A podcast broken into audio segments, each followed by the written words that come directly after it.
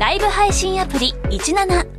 ライブ配信の魅力は何といってもいつでも誰でもどこにいてもスマホ一つあれば楽しむことができること。17ではライバーと呼ばれるライブ配信者によるトーク音楽バーチャルやゲームなどの様々なライブ配信や著名人を起用した番組配信を24時間365日お届けしています。さらに現在17では月曜日から金曜日の「オールナイトニッポンゼロをリアルタイムでライブ配信中。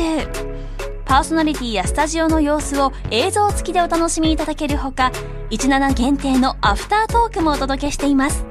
ぜひアプリをダウンロードしてお楽しみください。5月15日月曜日時刻は午後3時半を回りました。FM93 AM1242 日本放送ラジオでお聞きの皆さんこんにちは。辛坊治郎です。パソコンスマートフォンを使ってラジコでお聞きの皆さんそしてポッドキャストでお聞きの皆さんこんにちは。ニッポン放送の増山さやかです。辛坊治郎ズームそこまで言うか。この番組は月曜日から木曜日まで辛坊さんが無邪気な視点で今一番気になる話題を忖度なく語るニュース解説番組です。関東地方結構涼しいっすね。そうですね。今日特に今日私ね、えー、ちょっとこの後用があってですね、はい、必要に迫られてジャケットを着てきたんですが大阪の家を出るときには、ジャケット着るような気候じゃないなこれは。と思いながら家を出たんですが、はいはい、東京着いたらあれ？ジャケットして着てても普通だなこれはと。そう4月上旬大阪は夏日予想が出てますもんね今日ね。あ今日夏日ですか？今日はね予想ではそうなってました、ね。25度。うん、えー、そうですよ。だから週末関西にいて、まあ週末関西天気も一つだったんですがそれでもね。はいそんなに寒いっていうか肌寒いっていうことになるとは思わなかったんですが、うん、今日関東来たら肌寒いという表現がそんなにあの珍しくないよなっていう感じで。でね、まあでもね、また明日はね、東京地方も夏日になるあ、そうですか。うん、さて、増山さん。はい。今日私ですね、皆さんにお話しすべきことが2つほどありまして、一、はい、つはですね、うん、えー、聞いたその瞬間に、へーってみんな言うんですけども、完全にそこで話が終わるんです。つまり、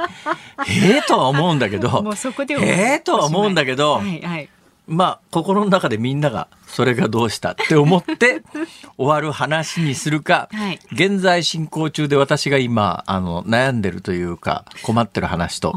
どっちにしましょうかね。まあ、どっちでもいいんですけど、私、あの、どっちかでもね、お話ししようかなとこう思いながら今日ね、本番を迎えたわけでございますよ。はいはい、で、今日本番を迎えるに際して、今日あの、月曜日で長官ないんですね。あれ、長官辞める日って、談合してんじゃないかと、まあ、明らかに談合ですよ。同じ日で全部ないですからね。ね。あれだけど、値段に関して言うと、みんな一斉に上げると、えー、公正取引委員会というところに怒られちゃいますからね。カルテルだって言ってんで、それで、バラバラと、えー、それも全く同じ値段にするとまた怒られちゃいますんで、ちょっとずつ差つけたりなんかしてですね、その努力いるっていう話なんですが、一応役所的にはいるようですが、はいはいえー、そんなことはともかくとして今日本番前は夕刊がいつもより遅いんですね。すねだからあの、長官がない分、はい、長官に本来は入れたような話も夕刊に入れようということで、えー、夕刊の編集に手間取るみたいですね。で若干まあその何十分も遅れないですけど、うん、まあ我々にとってはこの商売3時半に始めますから、3時半の前に夕刊があるかないかは大違いなもんですから、はいはい、で結構こう本番直前に夕刊待ってたりなんかして、うん、で来るのが遅れたら当然あの本番直前まで、まあ何が起きてんのかな世の中はとかこう思いながら見たりなんかするじゃないですか。はい、まあ何が起きてるのかなというよりもすでに起きて知ってることを夕刊がどういうふうに伝えているだろうかみたいなことが私の仕事なもんですから、見たりなんかしてるうちに時間が来てしまいまして、本番突入した段階で、さて現在進行中で私が困ってる話と結構面白いんだけれども、聞いた瞬間にふーんで終わる話と どっちかなとこう。後者の方をコンパクトにまとめられるあ、わかりました。じゃあ、後者の方をコンパクトにまとめてお話をいたします。はい、じゃあ、今、現在進行中で悩んでる話は、明日以降のテーマとさせていただきます。あれ、そっちが後者じゃないんだっけ？いやいや、あの、え、これ結構長いんです。これものすごく長いんです。はい。この話はね、もうこの今30間もなく5分になろうとしてるところから、モーションを起こして喋り始めるには、あまりにも壮大な、あの、もう女子誌みたいなですね、えー、もうほとんどなんかギリシャ悲劇みたいな、そんな感じなもんですから、これはまだちょっとね、結論も出てない話なんで、多分そうなんじゃないかなという今思いで、このスタジオに入ってるという事柄なので、後日必ずこれについてお話しするとして、えー、聞いた瞬間に、へえなんだけど、もう全員間違いなく、へえってこういう反応なんだけど、へえって思った瞬間に、もうコンマ3秒後ぐらいに、だからどうしたと思うんで、会話が必ずここで途切れるって話です。はい。えー、これもね、発端は長いんですよ。発端は去年の秋、年も押し詰まった時から、突然ピアノ、ピアニストになりたいと思って、ピアノの練習を始めました。で、最初はハッピーバースデートゥーユーかなんかから始まってですね、うん、もう半年ぐらいですね、ちょうど半年ぐらいになりました。で、今やってる曲がですね、ショパンのオーパス28ナンバー4っていう曲なんですよ。はいうん、ね。で、あの、はっきり言ってね、67、8で、あ、66か。始めた時66で、誕生日この間来ましたんで67になりました。66歳でピアノを始めたじいちゃんにですよ。半年で、ショパンのオーパス28のナンバー4は無理じゃねえかと思うんだけど、はい、一応これがですね、不思議なことに、曲自体はそんな難しい曲じゃないので、なんとか弾けるんで、弾こうと思えば弾けるんですよ。すうまくはないですよ。だからもううまいか下手かが非常に重要な曲なんで、弾くだけならまあ初心者でも弾けるけれども、うまく弾くのは難しいよねっていうそういう代表的な曲なんですが、えー、ショパンのオーパスっていうのはですね、オーパスと聞いた瞬間に、えー、アメリカ産の高級ワインを思い浮かべる人は多いと思いますが、それはオーパスワンでありまして、オーパスワン、あ、あのオーパスはもしかすると語源は同じかもしれないですね。ショパンの作品集におけるオーパスっていうのは、まあ、単なる作品っていう意味なんです。で、作品ナンバー28。だからこれショパンが自分でこう名付けたんじゃなくて、えー、後々におそらくわかんないですけども、ショパンの作品を出版する人たちが番号を振ってた。よくあの昔の有名作曲家のナンバーでそういうのありますよね。ケッケルだかなんだか知んないけど、はいはい、そういうやつあるじゃないですか、うん、作品ナンバー。で、ショパンもそういうふうにして、オーパスっていうんで作品ナンバーが決まってるんですが、オーパス28。プレリュードって一般的に前奏曲って言われてるんですが、はいはい、これがですね、まあ、波長長だの、二長長だの、二単長だの、なんかいろいろあるじゃないですか。はい、で、音楽的にそれ全部の長に一曲ずつ作ってるという変な曲。難しそうじゃないいや、それがね、私のやってるオーパス28ナンバー4っていうのは、オーパス28ナンバー4補単調っていう、そういう曲をやってるんですよ。はい、これがまたね、陰気臭い曲でね、どうやら聞くところによるとですね、うんうんショパンの葬式の時に演奏されたと言われてるぐらいの、まあ、陰気な曲なんですよ。曲なんですね。それでこれを聞いたうちのかみさんが、はいあんたのピアノの先生大丈夫？っていう。大丈夫ってどういう意味？いやなんかあんたが家で練習してる曲全部なんかなんか葬式の曲みたいなやつばっかりで、ね、なんかもうちょっと明るく楽しい曲とかないのとか家で言われて、頼むからそれ家で雨の日に練習とかやめてよって。気分が気分が落ちるからって、まあ、そういう曲なんです、えー、えー、オーパス28ナンバー4っていう曲は、はい、でそれを練習しながらですね、えー、えー、でもやっぱり楽しい話もしなきゃいけないと思うのでこのこのピアノを始めてから知った、あの、聞いた瞬間にみんながへえって思うんだけど、はいはい、へえって思った瞬間に それがどうしたっていう、その話を聞いたんですよ、うちのピアノの先生に。はい、で、私も全く同じ反応で、へえと思ったんですけど、次の瞬間に、それがどうしたっていう。やだ、期待し言っときますよ、はい、今私がやってるピアノ曲はですね、ショパンの、えー、オーパス28ナンバー4っていうのが補単調。オーパス28ナンバー4補単調という曲を私が今、はい、えー、ピアノを始めて半年のじいちゃんがですね、えー、自分でじいちゃんって言うなよって話なんですが、ま あちょっとおっさんというのも最近抵抗感が出てきましたから、まあいいかと思ってですね、はい、オーパス28のナンバー4補単調というのをやってるわけですよ。はい、はい。でこの曲を始めて、私が、へえと思ったのは、はい、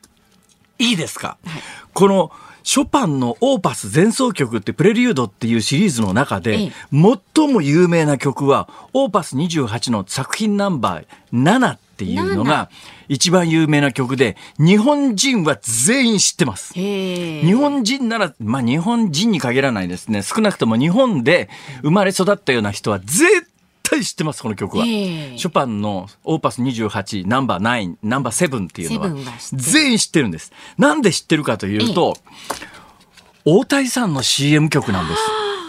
タタタンタンタンタタタンってやつ。知ってる知ってますよね。ね、うん、これがショパンのプレリュードオーパス28のナンバー7っていう曲なんですよ。タタタンタンタンタンタタタンってやつね。はいはいはい。なぜこの曲が大谷さんの宣伝に使われるようになったかという話です。なんでいいですか、はい、もう一遍言いますよ。私のやってるやつは、ショパンのオーパス28ナンバー4補単調なんですよ。いいですか、はい、大谷さんの宣伝に使われてるあの曲は、オーパス28、7番、イチ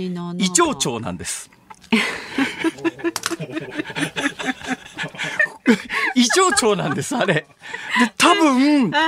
宣伝を頼まれた人が、はい、大谷さんの曲で著作権がフリーになってる名曲で短い曲で、うん、胃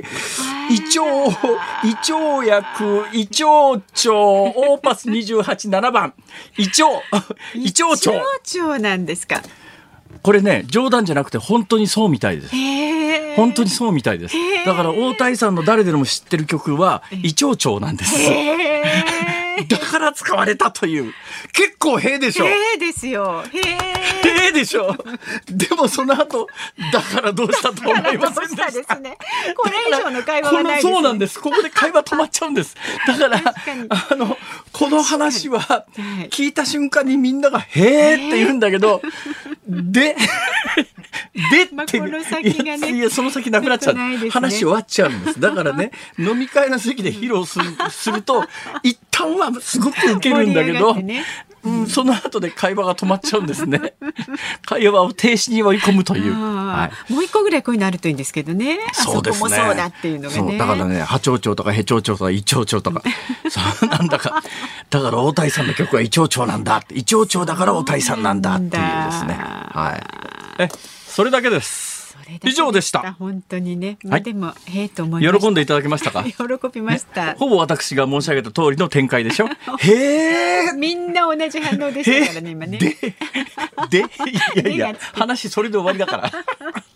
話そこで終わりですか確かにもう12分経ってますよ、はい、これもう先行ってください。はい。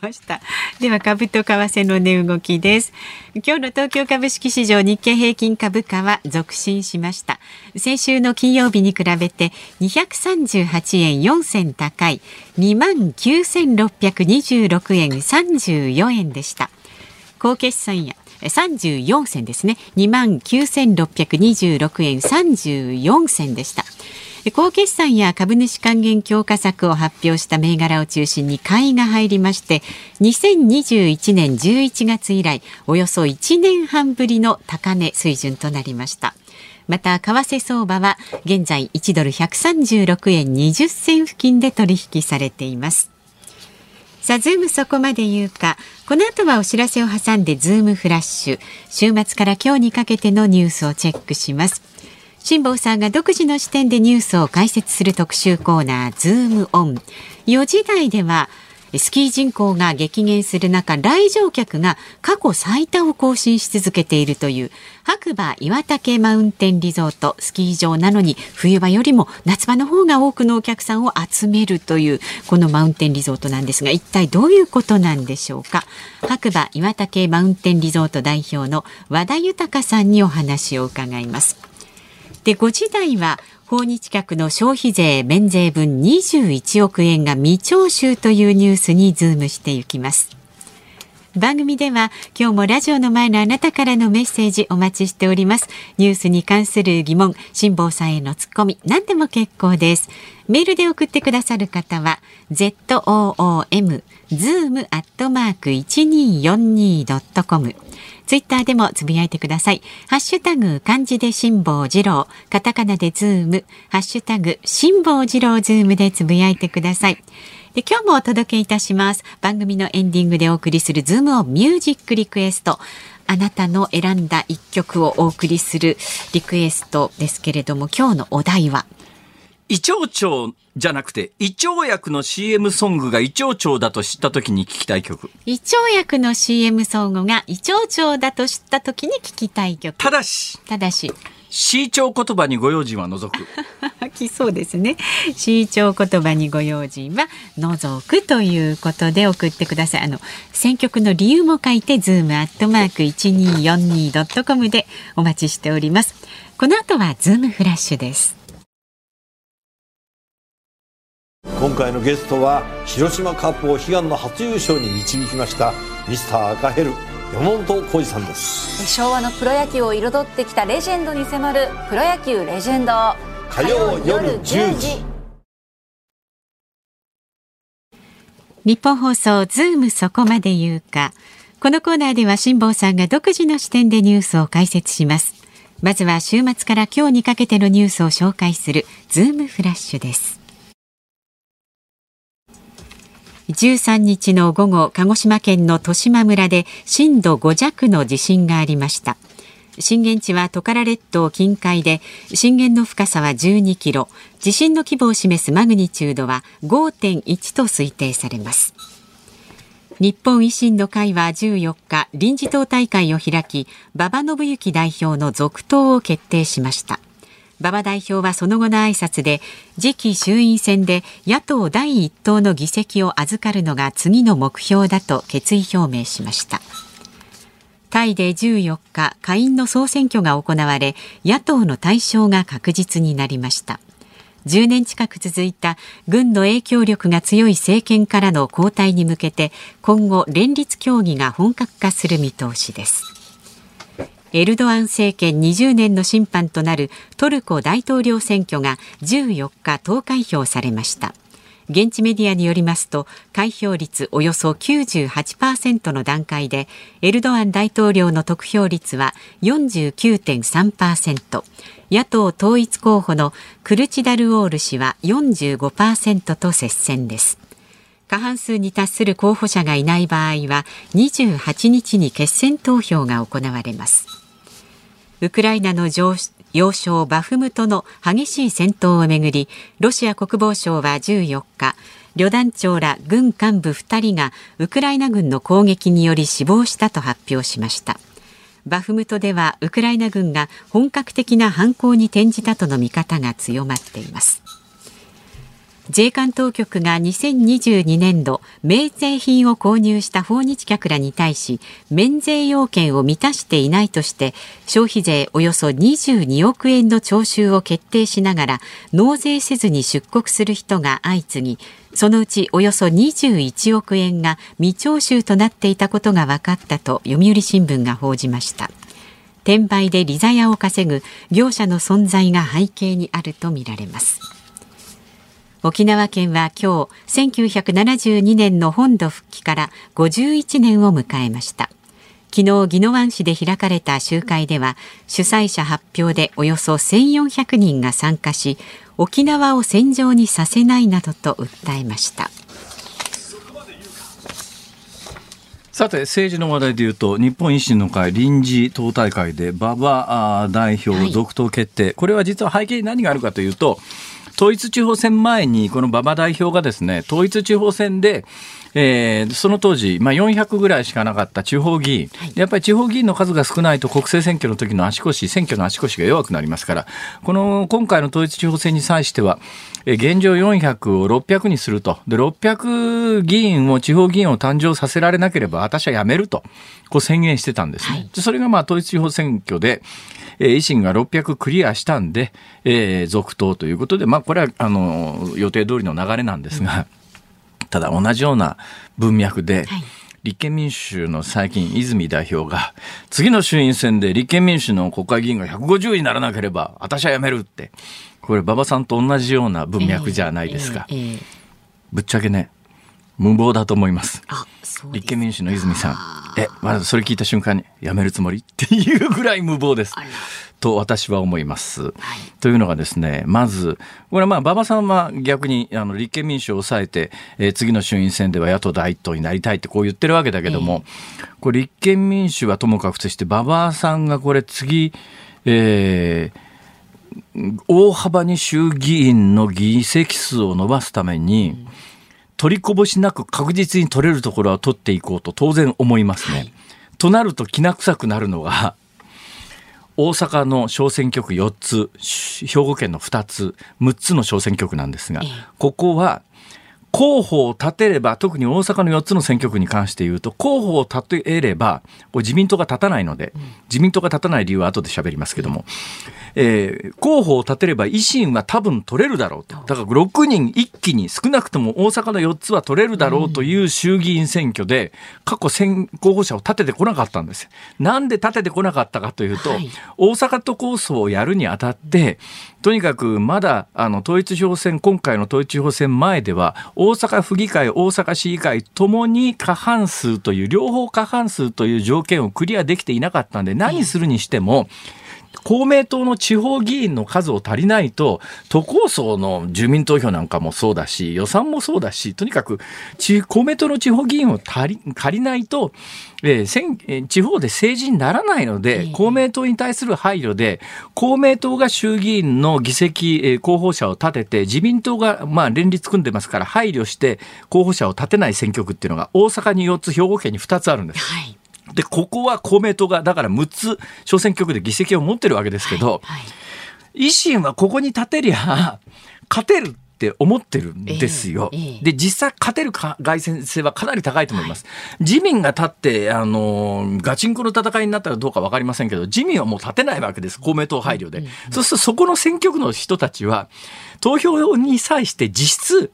公明に入れるか、共産に入れるかの選択を迫られてるんですよ、現状。そうすると、いやいや、公明と共産のどっちかよ、どっちかかよって思ってる人たちは、第三の選択肢が生まれたら、そっちに投票する蓋然性はかなり高いので、でここに今までは統一地方選挙で今回大阪市議会府議会過半数を抑えるまでは、公明党配慮でもうとにかくその6つの選挙区には、えー、立てないっていうことで公明党との約束ができてたんだけども、まあ大阪都構想は立て続けに潰れ、えー、もうこれ以上公明党に配慮する必要が対議会対策でもなくなり、うんはいえー、で、なんとか次で維新は野党第一党取りたいとなれば、絶対取りこぼしなく取れるところは立てようと思ったときに、はい、公明が死守している大阪の4つと兵庫の2つの選挙区に維新は立ててくるだろうと。はいはい、それで最近ね、公明がですね、えー、10増10減で新たにこう、小選挙区が増えたところに、自民党が嫌がってるのに、かなり積極的に公明党が候補者立てようとしてるわけですよ。なんでそんなことしてるかというと、いや、このまま次の選挙に突入したときに、大阪の4つと兵庫県の2つに維新が候補を立ててきたら、これ6つを落とす可能性があるんで、公明党の国会議員、衆議院議員を減らさないためには、新たに開拓をしなきゃいけないっていうんで、はい、そうすると新たに開拓に行くところに関しては、連立組んでる自民党に、お宅は候補立てないでよね。もうすでにそこに現職議員がいるところには言いづらいけれども、10増10減で新たに10個の選挙区が何もないところから出てくるわけなんで、はい、ここの家がどう分けるかに関して言うと、まあ、いや、早い者勝ちみたいなところがちょっとあって、まあ、それが水面下ですごい揉めてるというのを知ってると、立憲民主が現状100を切ってる中で次の選挙で150取れなきゃ代表を辞めるって、泉さん、なんぼなんでもそれは無謀だろうと。だからその作戦で成功、必ずしも常に成功するとは限らんよと。あれ、次のタイの選挙の話をしてしようかと思ったらもう時間になって、なんでだ？あ頭大谷さんの話あんなにしすぎたからだな。そうですね。ズームフラッシュでした。今回のゲストは広島カープを悲願の初優勝に導きましたミスター赤ヘル山本浩二さんです昭和のプロ野球を彩ってきたレジェンドに迫る「プロ野球レジェンド」火曜夜10時。5月15日月曜日時刻は午後4時を回りました。ニッポン放送から辛坊治郎と。増山さやかでお送りしています。ズームそこまで言うか。メールをいただいております、はい、ありがとうございます。ラジオネーム島原人さん49歳女性の方です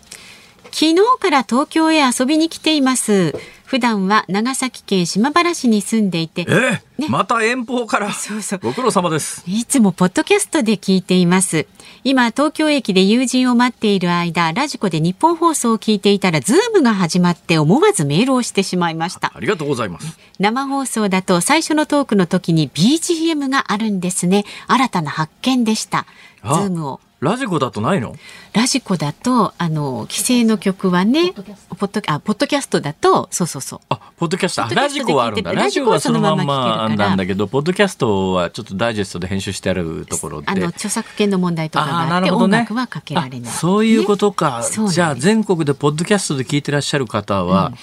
えー、生放送あるあるいはラジオで聞くとちょっと雰囲気違うなと。このね BGM に関してはですね、うん、えー、いろいろこう裏話がありましてねもともとこの番組が始まった時に、うん、えー、いわゆるその進行表情オープニングのトークの時間は3分だったんですよ。でオープニングトーク3分でで必ず言わなきゃいけないあのぜひもののコメントを除くと実質1分ぐらいだと思うんですけども、うん。うん、ところがですね、はい、私が暴走して喋り出したもんですから 最初の頃は BGM が途中で切れて、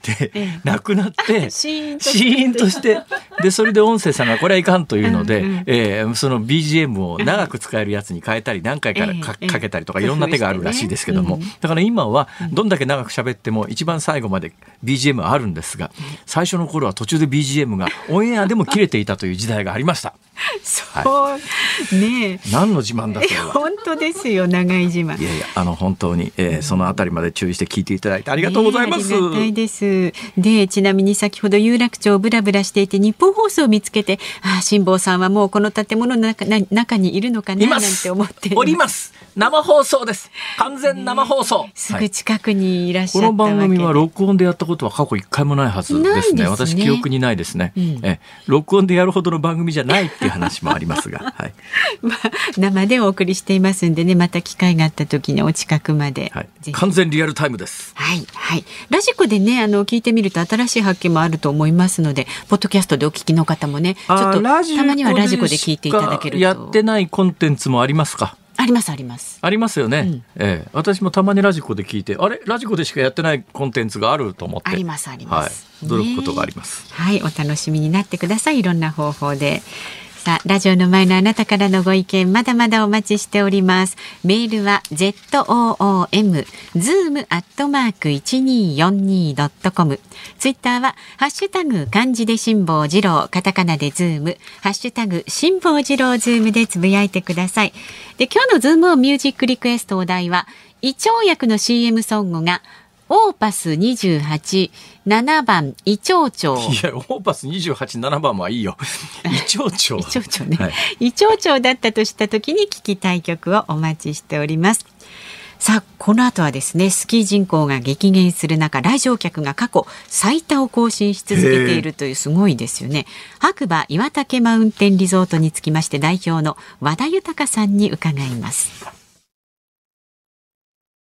今回のゲストは広島カップを悲願の初優勝に導きましたミスター赤ヘル山本浩二さんです。昭和のプロ野球を彩ってきたレジェンドに迫る「プロ野球レジェンド」火曜夜10時。ニッポン放送辛坊治郎ズームそこまで言うか。この時間特集する話題はこちらですスキー人口が激減する中、来場客が過去最多を更新し続ける白馬岩岳マウンテンリゾートのアイディアとは？スノーボードが大好きな辛坊さんは雪のあるシーズンはギリギリまで全国各地のスキー場を飛び回っていますが日本のスキーやスノーボードの人口はピーク時の1993年には1860万人まで達したものの2020年の時点では430万人およそ4分の1にまで減っています。人口回復はスノー業界全体の課題となっていますが実はこうした中来場客が過去最多を更新し続けている話題のスキー場があります。しかも驚いてしまうのは冬場よりも夏場の方が多くのお客さんが来るということです。それはすごいな。ね一体どういうことなんでしょうかこの時間は長野県にあります白馬岩岳マウンテンリゾート代表の和田豊さんとお電話がつながっていますのでお伺いしまし和田さんよろしくお願いしますよろしくお願いいたします。よろしくお願いします。なんか和田さんのところむっちゃ儲かってるって結構話題になってるらしいですね。全然そんなことないですよ。ええ、いやいや今あのご紹介したんですけども何ですか、はい、スキー場なのに冬より夏の方が客が多いんですか？そうですね、えっと、去年のグリーンシーズンってわれわれあの冬じゃないシーズンのこと言いますけれども、ええ、約20万人のお客さんを入れいただきまして、ほうほう冬の1.5倍、2倍近く。すごいっすね。そうですね、あの我々もいろんな取り組み始める前はそんなふうになると全く思ってなかったんですけどもともと取り組み始める前はどんな感じだったんですか、夏場は？はい、あのもともと、まあ、ほぼ冬にしか来場者がいないようなスキー場でですね、冬が大体、まあ、ずっと12万人いくかいかないかぐらい。で夏が、えっと、山頂にゆり園をやってたんですけども、えーまあ、そのゆりを見に2万人とか3万人はいかないなみたいなお客さんが、まあ、細々と来ていただいてたっていう、そんな感じの印象だったですね。2万人、それが今20万人、すごいっすね。そうですね、本当にあのいわいろんな取り組みやりながら、われわれも本当にびっくりしているような形です。要するに、取り組みっておっしゃい、一言でおっしゃいますけど、何やられたんですか？はい、あの一番手始めにはですね、まあ、あのグリーンシーズンにまずお客さん来ていただくにはどうすればいいかって話をいろいろあの地元のチームとも話をして、まず最初、マウンテンバイクの取り組みを始めさせていただきました。あ自転車ですか？はい、あのゴンドラで自転車を山頂まで持って行っていただいて、ですね。でゲレンデを掘り込んだようなコースを降りてくる、まあ、あの簡単に言うと、冬のスキー場の裏作みたいなものからスタートしています。いや あの簡単におっしゃいますけどね、ゲレンデスキーで自転車で降りるの、むっちゃ怖いっしょ。怖いですね、はい、なんで、まあ、あのコースを本当につづら折りにして、えー、スキーコースの3倍ぐらいの距離をああ、そうでしょうね。だって、普通のスキーで、スキーで、まあ、あの、その、えー、おどごめんなさい、あの、な何度ぐらいのスキー場なんですか？えー、まあ、あの、急斜、一番急斜面だと30度近く。30度？ちょっと怖いです、ね、いや、30度ってもう完全にいわゆる上級者コースで、でね。はい、まあ、あの、上に立つとほとんど崖にしか見えないですよね。怖い。そこもあの自転車でゆっくり降りてきてもらえ。る。ように。そうか、30度のところスキーで降りろって言われると、なかなか厳しいけども、あのジグザグで自転車で降りるなら降りられそうですね、はい、それね。はい。でそれを、まあまあ、あのマウンテンバイクを始めたのが2017年ぐらいなんですけども、その翌年にあの山頂にですね、えーまあ、あの非常に白馬の北アルプスの山を眺めるあの非常に気持ちのいい展望箇所があったもんで、ええ、まあ、そこにあの展望台を作ろうと。でただ展望台だと面白くないよなというので、えーまあ、名前でいうと白馬マウンテンハーバーという施設になるんですけれども、はいはい、えー、ベーカリーカフェあのシティベーカリーさんってあの都内とか大阪でも非常に人気のベーカリーさんなんですけどもそこに入ってきていただいた展望台を2018年に作っています。その展望台に上がると美味しいパンが食べられるってあるんですね。はい、あのどちらかというと絶景の見えるカフェを作りたかったみたいなそんな感じなんですよね。はい、いいですねそれ。えー、本当にあの日本離れしたような北アルプスの絶景を眺めながら、美味しいパンとかコーヒーを楽しんでいただけるえー、いいじゃないですか。素晴らしいですね、それ。それから？それからですね、えーと、2020年になるんですけども、えーまあ、北アルプスを眺めるあの昔のリフトの跡跡地があったんですけど、それを使ってですねブランコを作って、あの山頂からですね、まあ、あの本当に北アルプスに向かって飛び出すようなブランコを作っています。でまあ、あの非常にベタなアイディアではあるんですけど、アルプスの少女ハイジン、ハイジンみたいな、確かに。なるほど、これまた非常にあのお客さんあの人気をいただいていまして。いやしかしそれってブランコなんかそう何台も設置できるんですか、順番待ちなんですか、どうなんですか、予約制なんですか？すね、あの時間ごとに整理券を配りさせていただいて、ええ、あの混んでる日はですねお客さんの受付をさせていただいてるんですけれども、あのこのゴールデンウィーク、非常に多くのお客さんにお越しいただいたので、午前中にはもう夕方までのあの整理券が全部。ブランコ乗るのいくらなんですか？えー、500円頂戴してます。500円、500円。はい、大体ビジネスモデルとしては何があれですか？あの主主たる稼ぎですか？そうですね、あのやっぱりもともとスキー場ではありますんで、えっと、基本的にはその山の上にいろんな魅力ある施設を集めることで、ゴンドラに乗っていただくとい。うのが、はい、あのビジネス的には一番大きな部分になっているという形です。なるほどね。いや、それゴンドラでね、ふっと私今思い出したんで、専門家に聞いてみようと、はい、あの、思ったんですけども、私ね、冬にこう、スキーに行って納得いかないのはですね、はい、私あの、YouTube で自分でスノーボード滑ってるところを、まあ今、編集して公開してるんですけど、はいはいあの冬場のリフトっていうやつは、はい、要するにスキーとかスノーボードを装着してないとあれ乗せてくんないですよね。えっとうちのスキー場はそんなことはなくてですね。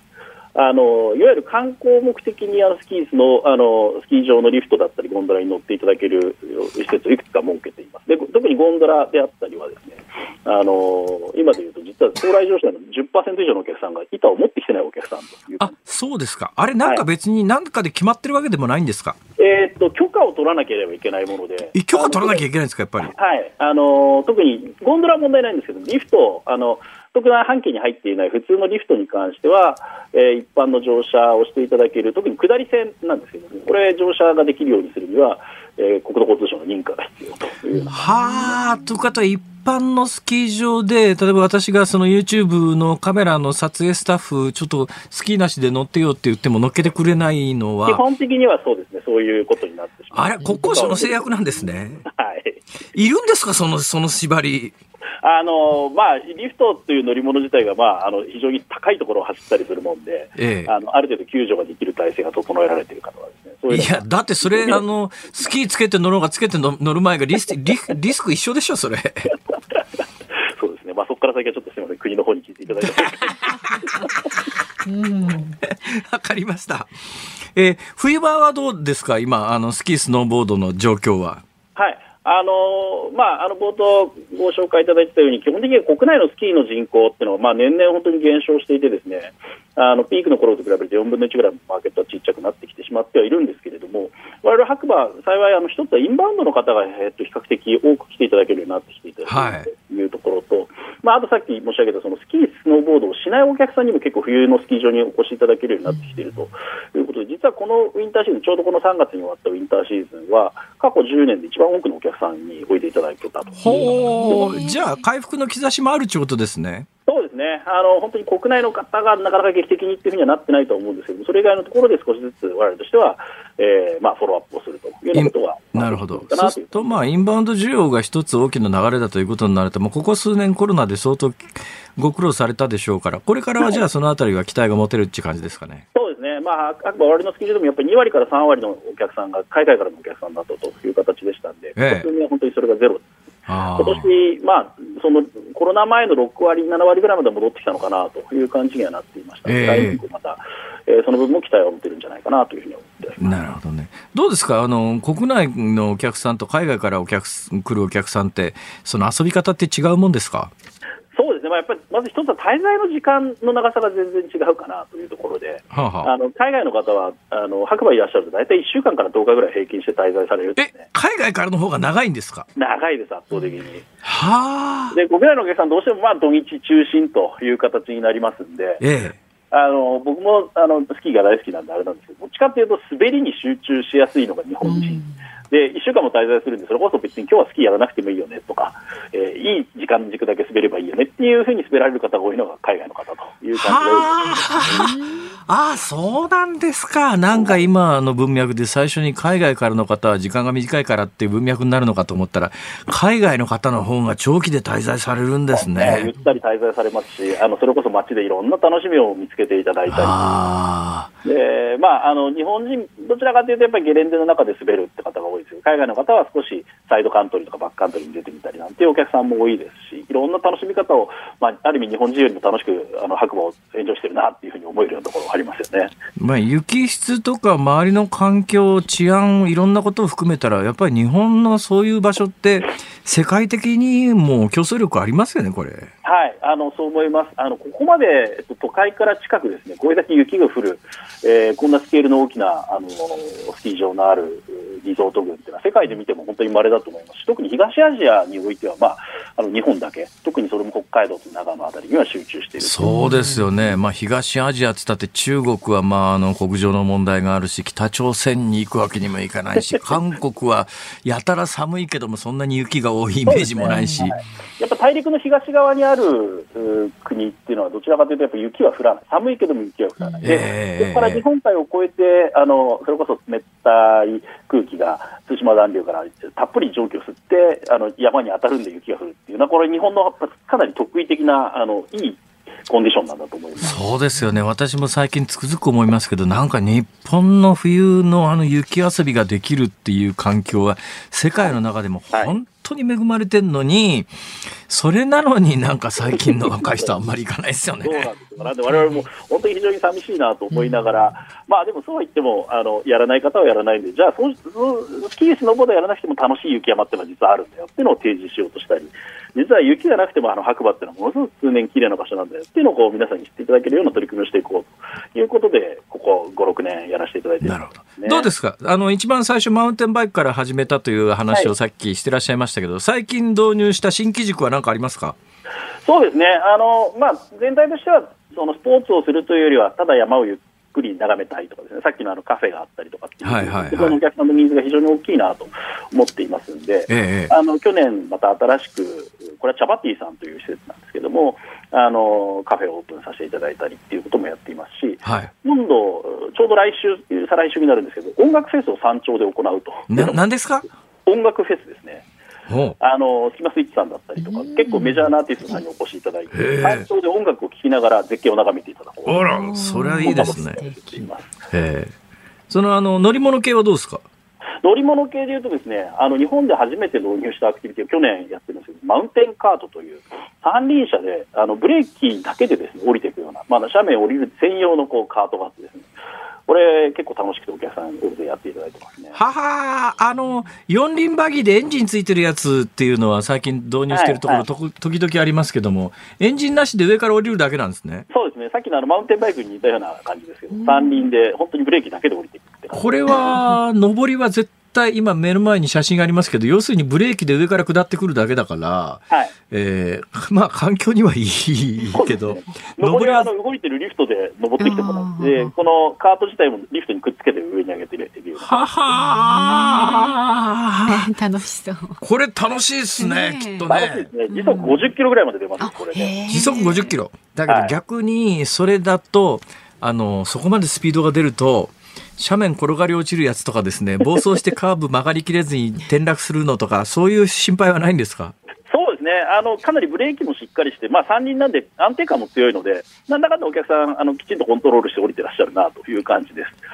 あんまり大怪我なんかをされた方は今のところ出てない大丈夫なんじゃないかな大体距離どのくらいで、時間どのくらいでかかっていくらなんて全長約2キロぐらいのコースで、降りるのに10分から15分ぐらいで皆さん降りてるような、ええ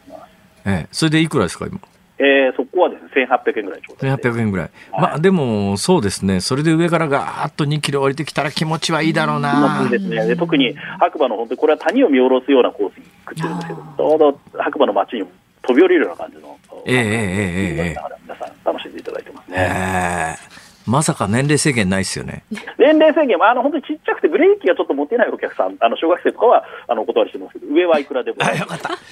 かった。よかったですね、最近私、あの、遊園地の年齢制限に引っかかってすごい悲しい思いしてるんでね。まあ、だからといって100歳のご老人に進めませんけども、やっぱりある程度やっぱりキャパシティ広く取ってもらった方が。そうですね、あの本当に山であのあのゆっくりいろんな遊びができるようにしていくっていうのが僕らの狙いでもあるので。実際あの、山で冬にスキー、スノーボードやってる人でも、まあ、スノーボードはまあそんなに高齢者いないかもしれませんが、スキーの結構な高齢の方いますよね。ベテランの方やってらっしゃいますね、やっぱ障害スポーツなんだと思います。うまいですね、それもまたね、高齢の方も。はいそうなんですけど、ただね、私ね、自分がシニアになってから、あの、つくづくこれは納得いかないなと思うのは、はい、結構スキー場って、あの、若年で、私なんかの言うと若年で60ぐらいでも、あの、場所によったら55歳とかでシニア料金始まるところあるじゃないですか。はい。あれ？若年層とか子連れ、私子連れで行ってる時に、これは差別なんじゃないかと思ってたことがあるんですけど、あれちょっと優遇、すごい優遇ですよね。はい、あの昔の名残がまだ残ってるスキー場さんも多いのかなと、われわれ少しずつですけども、あのこのこの方たち、シニアっていうよりは一番お金持っててあの動ける人たちだよななんていう思いもですね。余計なこと言っちゃった。これは多くのリスナーを敵に回すな、これは。そうなんですよね。さあ、これからの戦略聞かせてください。はい。あのまあ、今までどちらかというと、その白馬岩岳っていう点をですね、グリーンシーズン通年を通じて、あの、お客さんに大勢置いていただけるような施設を取り組んできましたけども、やっぱり、あの、夏も冬も、僕らとしてはやっぱり長期滞在をしていただいて、まあ、ある意味地元にしっかりお金を落としていただけるお客さんにたくさん来ていただきたいな、ということも思ってますんで、あの、エリア全体を通じて、えー、もっともっと魅力的な施設っていうのを掘り起こすっていうことをやっていきたいな、というようなことを考えています。まあ、地元としてはそうなんだと思いますが、もっと全国に視野を広げると、どうですか、和田さん、日本、これからそうやってあの生き残っていくというか、魅力をこう使いながら発展していく余地みたいなことは、どう考えていらっしゃいます？そうですね、あの白馬の例でも、まあ、われわれ岩手の例でもそうなんですけど、やっぱりあの掘り起こしてみたら、ものすごくいいものっていうのはたくさんあるんだろうなと、それこそ5年前、6年前まではあの1万人、2万人しか来てなかったんですけど、実は山頂からの眺めっていう、まあ、僕は隠れた資産なんていう言い方をするんですけれども、あの非常に隠れていい資産っていうのがあったなと思ってます。でこれを、まあ、地元の人と、まあ、私あの実は東京から来てる人間なんですけども、まあ、外から来た人間でこう共同作業で掘り起こしていったような形だと思ってます。でそういうことをやればまだまだあの光る要素っていうのは日本の田舎なのか観光地なのかたくさんあるんだろうなと思いますしあのできるだけそれを地元の方が誇りに持っていただきながら、えー、掘り起こすという作業ができればまだまだ日本の観光地田舎っていうのはいいとこたくさんあるんだろうなというふうには思ってますあれ今ちょっと聞いててふっと思ったんですが和田さんご自身はその長野の白馬とはそんなにもともと関係があったわけじゃないんですか、そうですね。あの実は東京生まれ東京育ちで、えーまあ、なぜかただあのスキーが好き山が好きで、えっと、実は最初は農林水産省で役所で働き出しています。ほうほう。でその後もあの外資系のコンサル会社でビジネスの勉強したりとかってやったんです、ええ。え、やっぱりでもこう、まあ、本当にさっき言ったようにスキーが好きで山が好きで。なんでこんなにいいところなのになんとなくみんな元気がないんだろうっていうことに疑問に思ってですねじゃあちょっと一回自分の力試しも含めてでかつその中でも、まあ、一番素材としては素敵だなと思ってる白馬でちょっと仕事したいなというので落下さんのように降りてきてそれまあしかし受け入れた側もすごいですね。そうですね、あの本当に地元の優秀なチームのメンバーに支えられて、日々、楽しくやっているというのが現状ではあるんですいや、私ね、似たような話でね、あの大阪にあの USJ っていう、いっぺん滑りかけたリゾートがあってですね、はいはい、これを立て直した、あの森岡さん、はい、森岡剛さんという方と、結構長い知り合いなんですけども、どっかやっぱりなんか同じ匂いがするっていうかですね、そうなるとあれですね、そんだけ短期間にそこをそれだけ立て直した実績を今回持ってるということになると、こっから先、いろんなところで引く手あまたで次々話来てるでしょ。いやいや、もうあの自分としては白馬でまず頑張るというつもりでやっていますんで、というところと、まあ、あのその辺のこう僕なりのエッセンスが感じたこともいろいろあったんで、ちょっと本の方にもまとめさせていただいて、ぜひそんなのもちょっと皆さん参考していただければ本の宣伝ぶち込んできた。どうぞ、宣伝してください。はい。あの、そのままのタイトルなんですけど、スキー場は夏に設けろというようなタイトルでですね、去年の11月に出版、東洋経済さんの方からさせていただいています。もう一遍タイトルを、何ですって？スキー場は夏に設けろと。スキー場は夏に設けろ。はい。いうつもりで、あのさっきの隠れた資産をどうやって掘り起こすかみたいな話を、本の方にはちょっとまとめさせてなるほど、なるほど。それはやっぱり、やっぱりね、全国、やっぱり客不足、雪不足に悩んでるスキーリゾート多いですからね。そういうところの人たちはぜひ参考になると思います。だって今のビジネスモデルなら雪不足でも十分飯が食えるわけですもんね。そうですね。はい。はい、温暖化も対対応できるということで、いや和田さんどうもありがとうございました。ありがとうございました。ありがとうございましそのうち冬場滑りに行きますんでよろしく。ぜひお伺いください。ご案内させていただきます。ありがとうございます。白馬岩岳マウンテンリゾート代表和田豊さんでした。ありがとうございました。ズーニッポン放送辛坊治郎ズームそこまで言うかをポッドキャスト YouTube でお聞きのあなたいつもどうもありがとうございます。ニッポン放送の増山さやかです。お聞きの内容は配信用に編集したものです。辛坊治郎ズームそこまで言うかはラジオ局ニッポン放送で月曜日から木曜日午後3時半から毎日生放送でお送りしています。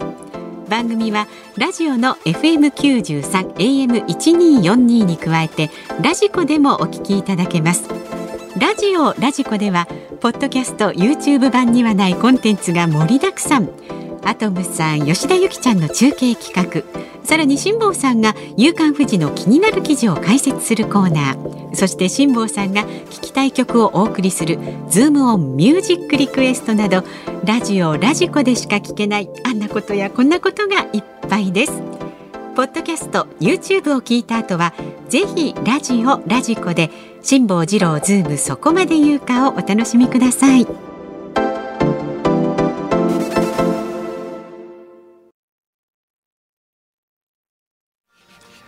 5月15日月曜日時刻は午後5時を回りました。こんにちは辛坊治郎です。こんにちは日本放送の増山さやかです。5時を過ぎました。この時間はズモンミュージックリクエストをご紹介いたします。今日のお題は胃腸薬の CM ソングが7番胃腸腸だと知った時に聴きたい曲でしたね。難しかったからね今日はね曲がねばらけてます。まず立川市の東京ハッチさん。天地真理さんの虹を渡ってをリクエストします。懐かしいな天地真理。この曲。わかんない。歌詞の中に並木の電話というフレーズが出てきます。並木といえば神宮外苑。イチョウ並木ということになります、ね、なんか別のニュースになりそうですね。それ。はい。はい、イチョウとイチョウね。それから神奈川県のトンさん53歳男性の方は。パフィーの渚にまつわるエトセトラ。なんで？カニ食べイチョウ。いや、イコーだし。イチョウ。イコーだし。イチョウじゃないっす。えー、イチョウ薬の CM ソングがイチョウチョウだった時に聞きたい曲は。イチョウチョウ。イチョウチョウ。一丁目。一丁目。まさかと思いますけど、東村山温度じゃないでしょうね。そうです、そうです。え、そうなんですか？おじ様のおじさんライダー祭、東村山温度志村けんさん。ありがとうございます。えー、愛知県の愛知の A 六十二助さんね。えー、小泉京子さんの大和なでしこ七変化をリクエストします。これわかりますか？わかんない。純情、愛情、過剰に異常。あれ異常ですか？異常。えー、えー、純情愛情過剰にいいちょええー、ということです、はい、難しいんですよ今日のは、えー、ラジオネームゆで落花生さん市長言葉外してなきゃ市長言葉に言ったでしょうね大体ね、ねはい、平塚市の方は日本人は胃腸が弱いから胃腸薬が売れるのでリクエスト曲はネプチューンで日本人は胃腸が弱いそんな曲あるんですか？あります。日本人は胃腸が弱い？ネプチューン。ああ、そうですか。面白い。それから横浜にお住まいのシャペロンさん、ご苦労様です。ヘチョウチョウ、イチョウチョウ、ホタンチョウなどなどの良い曲がありますね。そこで北島三郎さんの予作をお願いします。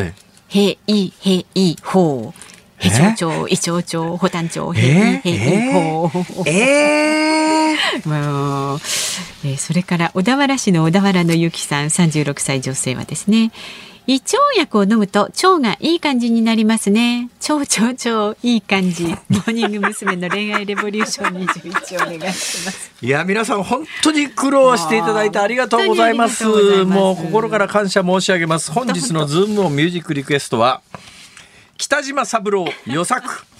ヘイヘイホーにしますか。はい、エンディングでお送りいたしますので楽しみになさってください。でね、メールも来てます。豊島三十四歳、おさとちゃんさんですね。へへ私はよく胃痛を起こして食後にゴロンなんてすると胃痛と逆流を感じるのでああ胃カメラしなきゃとずっと思いながら4年ぶりに重い腰を上げて先日胃カメラをしてきました、ま、どうでした？するとっても綺麗な胃ですと言われ。よかったですね。よかったですね。食後の逆流も人間だし重力あるから当然だと言われました。医者に胃腸が綺麗だと言われた瞬間からなんか吹っ切れたように食欲が増しました。いやそれで言うと私も長年ねその胸焼け等で苦しんでるんですが、うん、まあ、逆流性食道炎はあるんですけども、うん、それにしても最近の市販薬のあの2類の、はい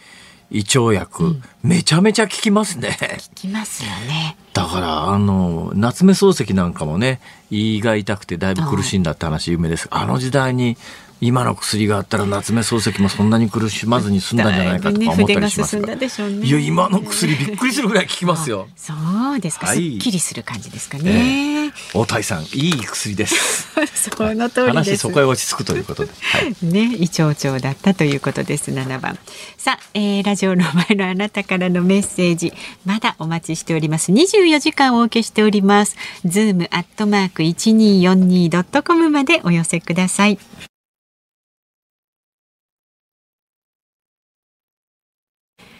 日本放送辛坊治郎ズームそこまで言うか。今日最後に特集するニュースはこちらです。訪日客の消費税免税分21億円が未徴収。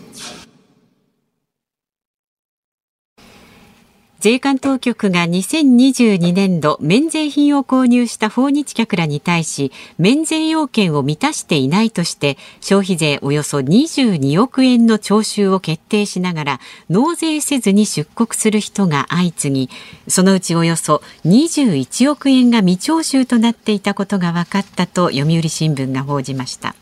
転売で利ザヤを稼ぐ業者の存在が背景にあるとみられます。まあ、発表されてニュースになっているのが21億円ですが、そんなもんじゃないと思いますよ。とんでもない額が未徴収っていうか、消費税逃れになってると思いますが、もともとね、制度、システム自体がおかしいですよ、このシステムは。はい、基本、我々物を買うと消費税は払うっていうのは当然ということになってますね。はい、今は消費税率が10%。10%大きいですよ、うん、私のようにですね、毎日ヨットとかポルシェとか買う人間からすればですね、大きい、ね、毎日毎日何百万も消費税払ってるわけですから、ねえ、うん、えー、帰りにピーマン買おうかどうしようか悩むやつが何を言ってんだって話ですよ。迷う人が。さいな。まあ、それにしても、はい。えー、消費税10%大きいですよ、うん、私のように毎日毎日金塊と銀塊とプラチナ塊を買って帰る人間としてはですね。そうですか。ところがですね、はい、普通の国で例えば私がパリに旅行に行きます、はい、パリでシャネシャネルのカバンを20万円で買いました。どなたに差し上げるんですか？エルメスで150万円のカバンを買いました、はい仮にね。ね、としますよね、はい、そうすると、まあ、いわゆる日本における消費税みたいな税金が上乗せされます、うん、その場では店では払うんですよそれ、はい、それでその後出国するときにあの物をちゃんと海外に持ち出しましたと。国内で使うわけじゃありませんよと。私外国人観光客ですよ。っていうのを、えー、税関で申告書を書いてですね、はい、日本に帰ってきた後でその還付金が振り込まれるっていうそういうシステム、はい、どこでもそういうものかあるいは免税で物を買うというのは昔ながらで、えー、国境であの出入国管理終わった後だからもう実質出国した後、空港の免税店で買うとか、で空港の免税店じゃない内側のところで買ったものは出国後に物だけ渡されるとか、いろんな手続きをして、そういう税金逃れないように世界中はどこでもシステム組んでるんですが日本はどうなってるかというと例えば日本で免税店って書いててある電気屋さん行きますよね、はい、あそこに外国人観光客が買い物にふらっと入ってパスポート大体パスポート見せるだけで、免税になって消費税分安くなるんですよ。ね、うん、そらまあその観光客からすりゃ後での申告もいらないし、うん、えー、入国管理の後で物だけ手渡されるなんかすごい不安なんで、うんうん、その場で物は手に入って、まあ、楽ですね、10%値引きしてくれりゃ楽は楽なんだけど、うん私が悪い人ならばそういう外国人に、ちょっとさ、あそこのカバンあれ150万円するんだけどお宅買ってきてくんないかな？これあの155万円で買い取るからって言って。そしたら消費税15万円ですから、えー、私はだから消費税払うよりも10万円安く買えたりなんかするわけですよ。これ当然違法行為です。で建前としては、はい、その外国人がその店で買ったやつをちゃんと海外に持ち出したかというのは、これね大量に買うと今調べられます。あ量が多いと。で量が多いと。で量が多いと買うときに一応そのパスポートからなんとか全部いろいろ控えられて、えー、特にあの店で怪しまれると 手続き面倒になるらしいですが、うん、店で怪しまれないとそれこそパスポート一つ見せるだけで10%引いてくれるらしいですけど、あまあ、店で怪しまれると多分ね、えー、あなたいつどこにお泊まりでいつ出るのとかなんかそんな話になるんだと思いますよ多分わかんないけど。で今回21億円未徴収というのはえー、出国の時に、あなた、あの、日本でこんだけでっかい買い物をしてるのに、今、海外に帰るときそのもの持ってませんよね、と、うん。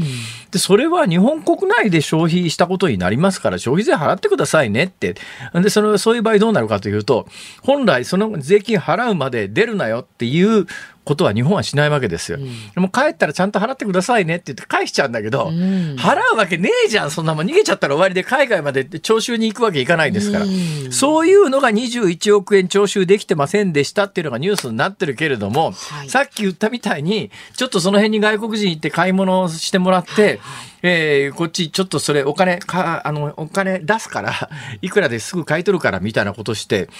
いうやつはほとんど見つからないと思いますね。だそういうのがいくらになってんのかもう見当もつかないですよ。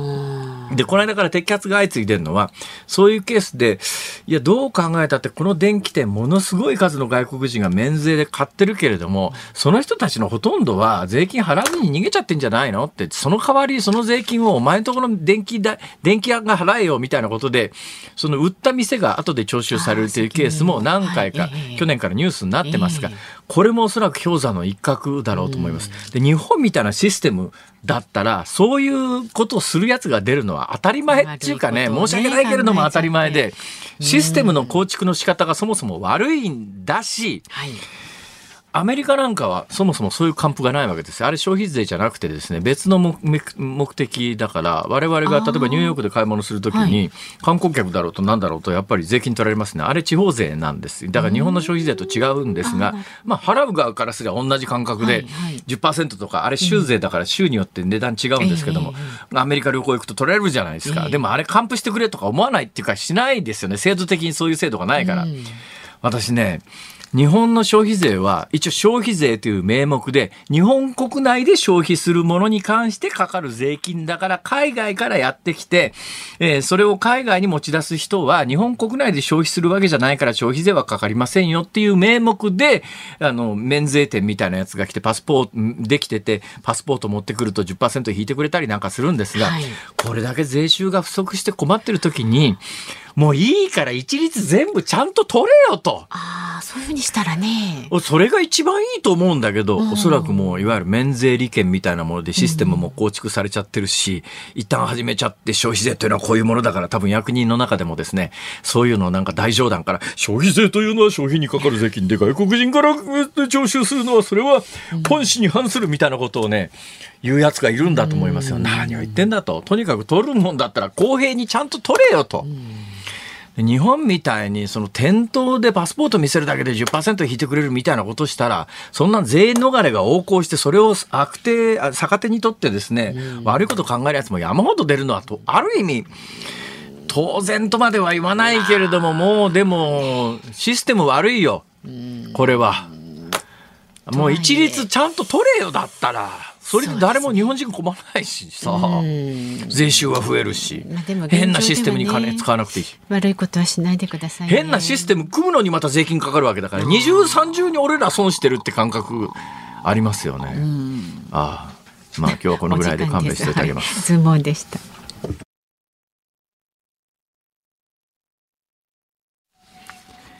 ズモンミュージックリクエストをお送りしているのはラジオネームシャペロンさんのリクエスト北島三郎予作、うん、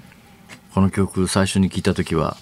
なんちゅう変わった曲だろうと思ったんですが、えー、何十年も聴いてるうちになんか普通になりましたね。もうね口ずさめる曲になってますよ、えー、そうこういう曲はあってもいいよなと思うけども、うん、出た時はね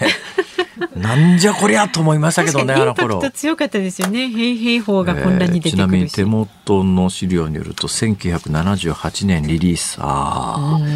1978年か。私が初めて大学3年の時に海外行った年ですね。この1978年の春先に成田空港が開港しております。うん成田空港開港の年ですね。だから日本の海外旅行ブームが始まる前夜みたいな感じです、予策はね前夜を飾るにふさわしい。予策と何の関係もなかったですね、はい、すいません。お聞きの日本放送この後5時30分からはショーアップナイタープレイボールをお送りしますで明日の朝6時からの飯田浩二の OK 工事アップ。コメンテーターは地政学戦略学者の奥山真司さん。決選投票へ進む見通しとなったトルコ大統領選挙。地政学から見たトルコについて解説するそうです。明日午後3時半からの辛坊治郎ズームそこまで言うか。ゲストはリーゼントデカこと犯罪評論家の秋山博康さんお迎えいたします。あの銀座の高級時計店の強盗に見る日本の治安と犯罪の変化にズームしていきます。リーゼントデカ。リーゼントデカ、うんうん。リーゼントでいらっしゃるんでしょうか？リーゼントね立派らしいですよ本当に。リーゼントに。リーゼントちょっといいですか？何ですか？立派なリーゼントと立派じゃないリーゼントはどこが違うんですか？やっぱり長さじゃないですか？あ固め具合とか。ああリーゼントってそっちですか？あなんか私のイメージのリーゼントはもみあげに今注目しましたけども、えー、そうですね。増山さんはそうじゃなくておでこの上に乗っかってて前に伸びてる方ですね。あそこでしょうインパクトいやあれで言うとね私ねもうちょっとで危ないところが日本の美術館の絵って油絵ってガラス必ず上にかか、はいあ置いてありますよね、うん、欧米の美術館ってあれがないところあるんですよ。私ある時ね、野球帽をかぶって絵見てて、うん、その筆のタッチ見たいなと思って近づいて後ろから係員に襟首掴んで後ろ引き倒されたことがあって。気をつけてください。本当に。辛坊治郎ズーム。ここまで辛坊と